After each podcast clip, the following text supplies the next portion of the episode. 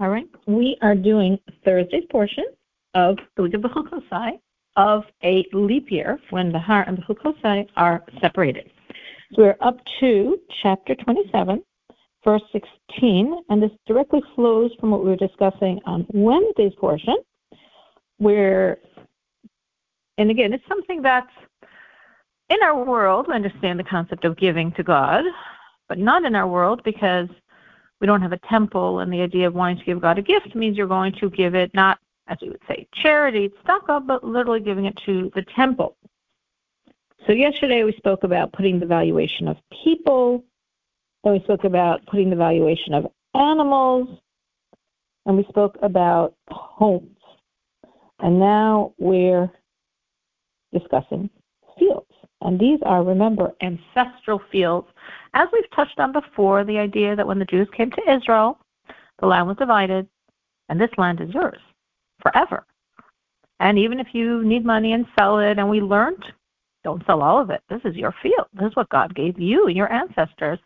If you need money and you sell it, well, in the Jubilee year, once in every 50 years, the Yovel year, you'll get it back. Now we're going to learn about the only situation when actually you can completely lose your land. So this every time I learn this, I always think like, wow, what was a person's state of mind? Like he was that inspired, so much wanting to give God something, maybe had nothing else to give, but that he was willing to risk and very possibly lose his land forever. So verse 16. If a man consecrates a field from his ancestral heritage to God, the valuation should be according to its seeding. An area seeded by a homer, we're going to discuss what a homer is, a homer of barley for 50 silver shekels. So we're discussing a situation where you want to give a gift to God. Now maybe you didn't have anything else to give to God but your very land. Or maybe you want to give God something very big and you're giving God your land. Now, how do you evaluate the worth of that land? So it's very interesting because this is not by its market worth, not by how good the field is, how much it produces. It's known for its grapes or it makes the most fabulous oranges or grazing land. No, nothing to do with any of that. We literally look at the area and say per area that you can sow what the Chumash calls a homer, and when the language of Mishnah is a kor, which roughly is equivalent to 30 sa'ah, which would be approximately the volume of 4,320 eggs. So the amount of land that you would need to take seeds of the volume of 4,320 eggs and plant them that's what we're talking about as a field, and that is valuation again. If it's the worst, most barren land in Israel, if it's the best land in Israel, the exact same valuation, 50 shekel. What is the area? Nowadays, our sages would say it's about 75,000 square cubits. Um, which again, in terms of, of square, what does that mean to square feet? Um, again, there's different ways how we say what a cubit is in square feet, but roughly 170,000 to 300,000 square feet.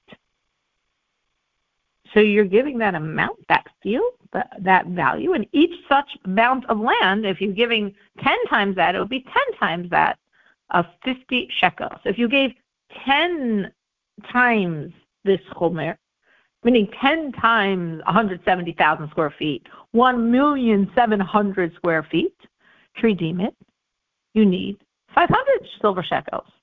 You gave one field, the measure of 170,000 square feet. I'm giving to the lowest measure. Again, some say it's uh, 300,000 square feet. But whatever that measure would be, 50 silver shekels. Now, what do we have this idea of 50 silver shekels? Why did they say that? Because again, it's not anything to do with the actual value of the land. The land might be worth far more or far less. This is, as we call it, Gezeres HaKasav. This is what the verse states. This is what Torah states. And it works out sort of evenly because when you're dedicating the land, in a sense, you're dedicating it until the Jubilee year. Because in the Jubilee and the Yovel year, the lands go back to you. So if you dedicated your field to God, to the temple, and you redeemed it right away, you would pay a percentage of that 50 shekel based on how many years are left until the Jubilee year. Meaning, if it was the entire amount, it would be one shekel, 49 years, 49 shekels, plus a shekel. Now, how, what does a shekel break, break down into? Well, a shekel breaks down into a much smaller call, coin called a pundion. A pundion is 148th of a shekel. So that would mean that you have for each year a shekel and a pundion, 148th of a shekel per year. And if you redeemed it, you would pay that plus a fifth that we always tack on, as you probably learned, if you remember from yesterday, an extra fifth for the owner to redeem his own possessions. You also have to give an extra 20% over that. That's if you redeem it. If you don't redeem it, then the temple can sell it to anyone else that wants this field. And they pay the same thing. Again, if you take 50 shekels and divide it by the 49 years until the Jubilee cycle, it's one shekel and pundion per year. Now, this is the very significant point. If you dedicated it and you redeemed it, a shekel and a pundion per year plus 20% because you're the owner, the field is yours again. And it's yours forever. But if you don't redeem it and someone else buys it from the temple, meaning buying it like always when you buy land in Israel, renting it till the Jubilee year, they're also buying that same calculation, a shekel and a pundion, 148th of a shekel, however many years are left till the Jubilee year. But at the Jubilee year, the land doesn't go back to you. It goes back. Now it's interesting here. It doesn't even go back to the temple. It goes back to the priests, to the Kohen, who their mishmar, as we've discussed this idea that the Kohanim are divided into 24, a mishmar means a watch, a family grouping. So all the families of the priests are divided into 24 watches, and they rotate. So every watch officiates in the temple, two or sometimes three, depending on you know how it fell out. Generally two, one week periods during the year. So a priest actually only works generally two weeks a year in the temple. The rest of the time he has to be doing something else, unless, of course, he has a job in the temple. But just any regular priest works roughly two weeks a year. Sometimes, you know, because it's 24 48, well, it's more than 48 weeks to a year, so sometimes your watch got a third week. But as you can see, it's not because it's this odd number, it's not exactly the number of weeks of a year. So the watch keeps shifting which week they get. So the watch, the family group of the week of Yom Kippur of the Jubilee year, they raked in it in. Because any land that was dedicated in the previous 49 years, and the original owner couldn't buy it back, didn't have the money for it, someone else bought it from the temple. In the Jubilee year, like everything else on Yom Kippur, it goes back, but it doesn't go back to the original owner. It goes back to the priests of the Jubilee year. And they keep it. And it gets divided among those priests. So if you dedicated your field and were not able to redeem it, you literally permanently gave your ancestral land to God for the temple to make money and then for the priests to get from your land forever. It would never again be yours. So this is such a huge sacrifice, and obviously the person doing it must have so much wanted to give a gift to God, a very meaningful, large gift, and this is what he gave literally his ancestral land forever. Now, that was basically the first rather long, not so long Rashi to explain, as Rashi says, he explained the whole story in this first Rashi, and now we're going through the verses to get the details. If he consecrates his field from the Yovel year, from the Jubilee year, it shall remain at its valuation. So, once the Jubilee year has passed, if he consecrated it the first day, so to speak, after the Jubilee year passed, or for that matter, any time in that first year, then it has this valuation of 50 silver shekels. Meaning we only, when we count years past, we count whole years. So post the Jubilee year, they're 49 years, right? Every 50th year is a Jubilee year. So if at any time in the year after the Jubilee year, like let's pretend this year is a Jubilee, a Yovel year. So any time from Rosh Hashanah for an entire year, for those 12 months, if a man dedicates his field, it's considered right after the Jubilee year, it's worth 50 shekels. That would have to be redeemed for 50 shekels, or if you're the owner, for 50 plus 20%. And if he consecrates his field after the Jubilee, after the Yovel, the priest, the Kohen, shall calculate the money for him according to the remaining years until the Yovel, until the Jubilee year. It will be subtracted from the valuation. But if you are not dedicating it in the Jubilee year, but you're dedicating it over 12 months later, or for that matter, if you did dedicate it the day after the Jubilee year, but you only came to redeem it a year later. So in, in either case, whenever you're buying it from the temple, which could be you're buying it because you, you dedicated it right after the Jubilee year, and then 10 years later, you came up with the money, and Baruch Hashem, thank God, no one had bought it since, so you could rebuy your own field.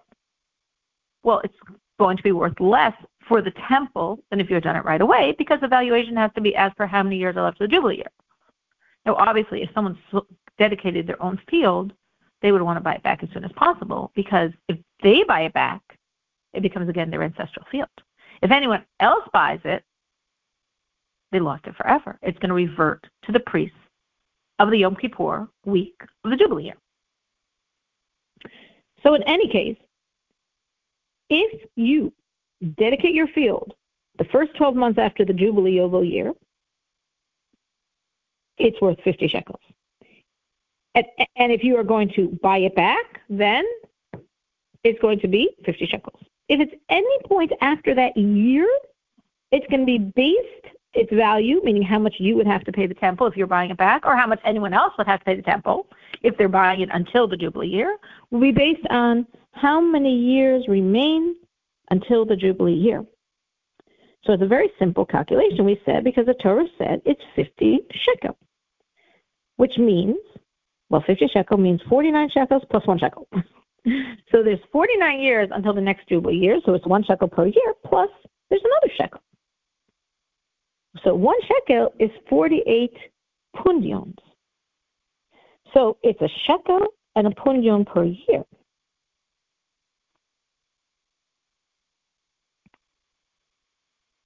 But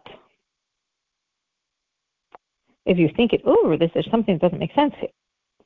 Because if it's one shekel and one pundion per year, if we project this over 49 years, we have 49 shekels and 49 pundions. But a shekel is 48 pundions. So that means we have 50 shekels plus one pundion. So there's an extra pundion being demanded as versus the rate of one shekel and one pundion per year. So what's going on here? So I just say that that extra shekel is like, if you will, a, a, a fine, so to speak, because you're paying in pundions. Meaning, let me try to explain this more clearly. If you dedicate your fields in the year after Yovel, that first Rosh Hashanah after the Yovel year, and then you bought it back a week later, how much do you give? 50 shekels. Right. That's what the Torah says let's say you did not redeem plus 20% because it's yours, but you didn't redeem it that whole 12 months. But the next year you redeemed it, or five years later, or 10 years later, or somebody else bought it, but not that first year, that first 12 months, and any time later. So the calculation now actually is charging you a bit more. You're, you're, there's a little more you're paying because 50 shekels is 49 shekels and 48 pundions. But if they're going to charge me, which they do, a shekel and a pundion per year, and you would actually do the math and calculate it that way for the 49 years, there's an extra pundion. They're, they're charging a little extra here. So, hey, what's going on? That's not 50 shekels. It's 50 shekels plus one pundion. Why are you uh, scamming me a pundion? What's going on? So what Rashi's saying is you're being fined or your surcharge is because you're paying in pundion. If it was the first year, literally right after the Jubilee year, you would give 50 coins, 50 shekel coins. A shekel is a large coin. A shekel is dignified. A shekel is easier to watch than a lot of small change. A shekel has more grandeur in someone's eyes than a lot of small change. So because you're doing it in a very uh, significant fashion, dignified fashion, 50 shekels is 50 shekels. If it's any other year after that first year, mm, now I have to deal with change. Now it's not as dignified. Now I have to watch more money. Now it feels like smaller change.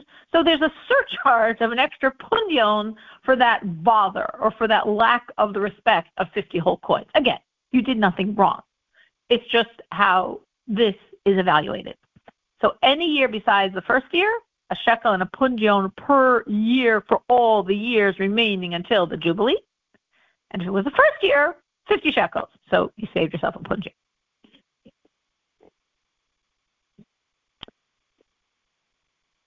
And if the one who consecrates it shall redeem the field, you, the original owner, he shall add a fifth of the money valuation onto the money valuation, and it shall be his. So as I've said already several times, and as we've seen this in all the previous situations as well, if you ever dedicate something to God, to the temple, and redeem it, you have to pay a fifth more than it's worth to anyone else because it's more valuable to you. It's your field. And in this situation, it's much more valuable to you because if you buy it back, it's yours forever. If you don't buy it back, you lost it forever. But if he does not redeem the field, and if, and if he had sold the field to another man, it cannot be redeemed anymore.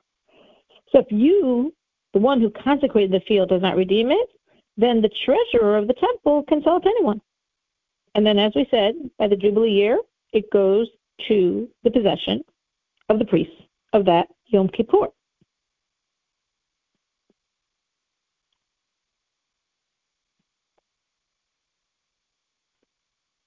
Then, when the field goes out in the Yovel, in the Jubilee year, it will be holy to God, like a segregated field, his ancestral heritage shall become the priest. So, as we said, if someone else bought it and redeemed it, not the original owner, on Yom Kippur of the Jubilee year, it goes to the priests of the Jubilee year. Now, if this was not redeemed by someone, then it's not going to the priest. Because in a sense, not only did you lose it, obviously, but also the temple, so to speak, lost it. It's now not the temple's. It's not yours. It's the priest's. But if it was never bought, meaning you dedicated the field, you never had the money to buy it. Nobody else was ever interested in buying it. So in the Jubilee year, those fields don't go out and are not the priests, are the Yom Kippur of the Yovel year.